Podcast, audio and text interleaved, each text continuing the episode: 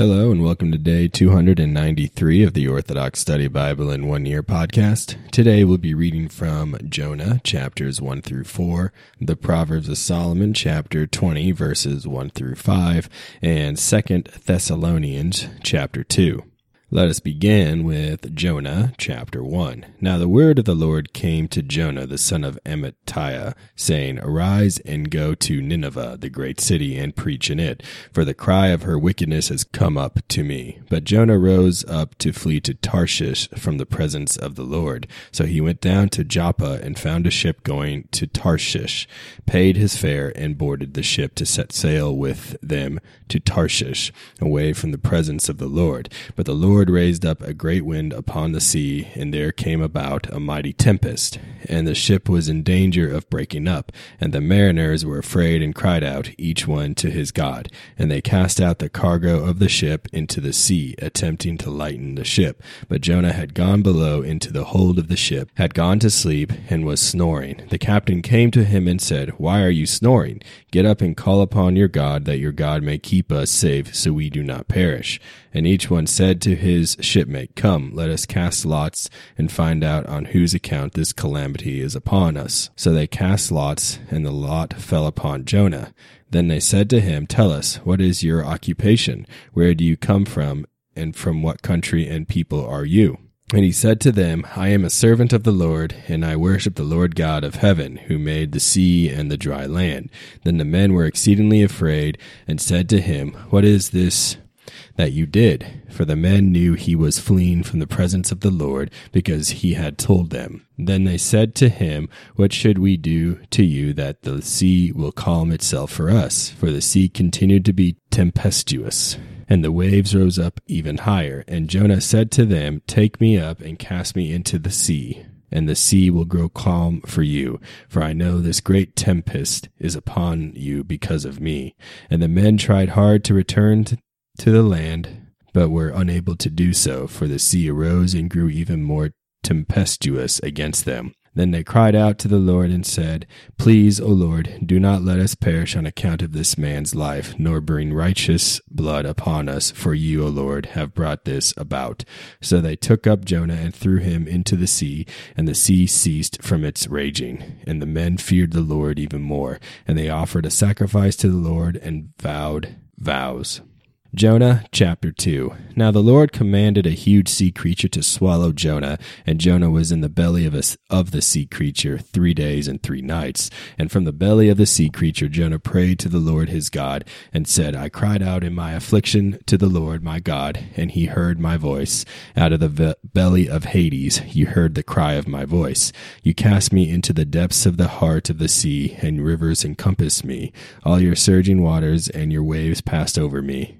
And I said, I have been driven away from your sight. Shall I again look with favor toward your holy temple? The water is poured over me to my soul. The lowest depth encircled me. My head plunged into the clefts of the mountains.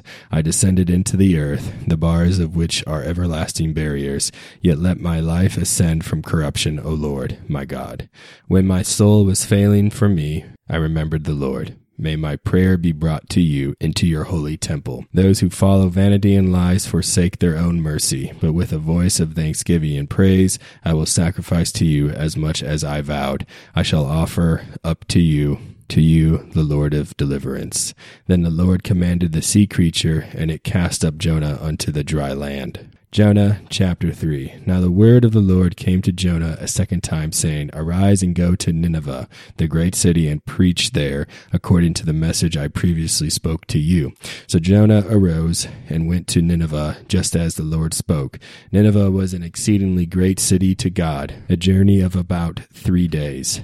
And Jonah began to enter into the city, going a day's journey, where he proclaimed and said, Yet three days, and Nineveh shall be overthrown.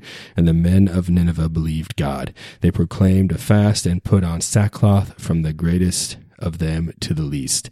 Then the word came to the king of Nineveh, and he arose from his throne, removed his robe, and put on sackcloth, and sat upon ashes. And it was proclaimed and spoken in Nineveh by the king and by his great men, saying, Let not the men, cattle, oxen, or sheep taste anything, eat or drink water.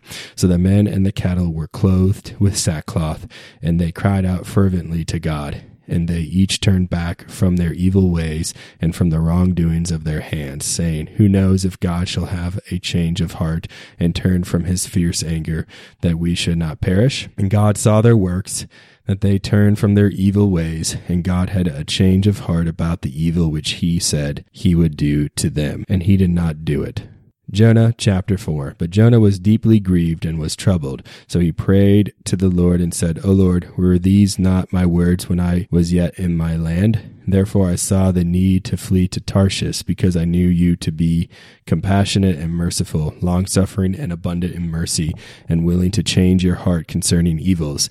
And now, Master, Lord, take my life from me for it is better for me to die than to live. And the Lord said to Jonah, Are you exceedingly grieved?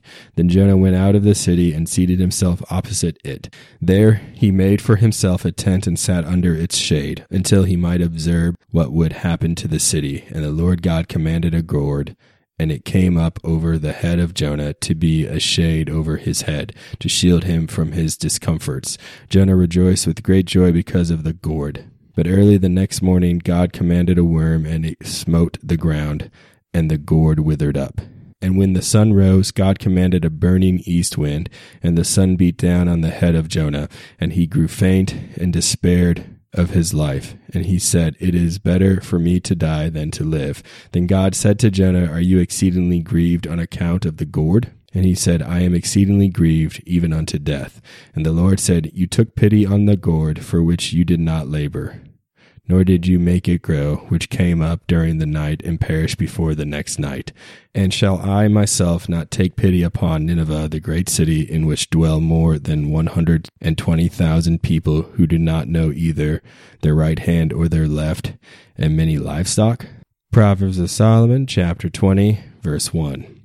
Wine is an intemperate thing, and strong drink is full of violence, and all who commingle with it will not be wise.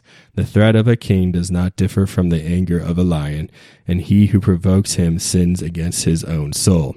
It is glory for a man to turn away from reproaches, but every man without discernment is entangled with such things.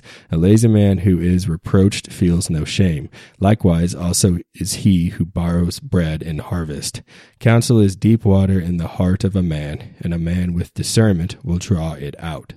Second Thessalonians chapter 2. Now, brethren, concerning the coming of our Lord Jesus Christ and our gathering together to him, we ask you not to be soon shaken in mind or troubled, either by spirit or by word or by letter, as if from us, as though the day of Christ had come. Let no one deceive you by any means, for that day will not come unless the falling away comes first, and the man of sin is revealed, the son of perdition, who opposes and exalts himself above all that is called God, or that is worshipped, so that he sits as God in the temple of God, showing himself that he is God.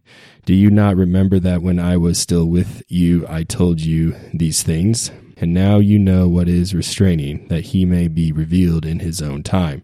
For the mystery of lawlessness is already at work, only he who now restrains will do so until he is taken out of the way and then the lawless one will be revealed, whom the Lord will consume with the breath of his mouth and destroy with the brightness of his coming. The coming of the lawless one is according to the working of Satan, with all power, signs, and lying wonders, and with all unrighteous deception among those who perish, because they did not receive the love of the truth, that they might be saved. And for this reason God will send them strong delusion that they should believe the lie, that they all may be condemned who did not believe the truth, but had pleasure in unrighteousness. But we are bound to give thanks to God always for you, brethren beloved by the Lord, because God from the beginning chose you for salvation through sanctification by the Spirit and belief in the truth, to which he called you by our gospel for the obtaining of the glory of our Lord Jesus Christ. Therefore, brethren, stand fast and hold the traditions which you were taught, whether by word or our epistle. Now may our Lord Jesus Christ himself and our God and Father, who has loved us and given us everlasting consolation and good hope by grace, comfort your hearts and establish you in every good word and work. Thank you for joining me on day 293 of the Orthodox Study Bible in One Year podcast. Tune in next time for day 294.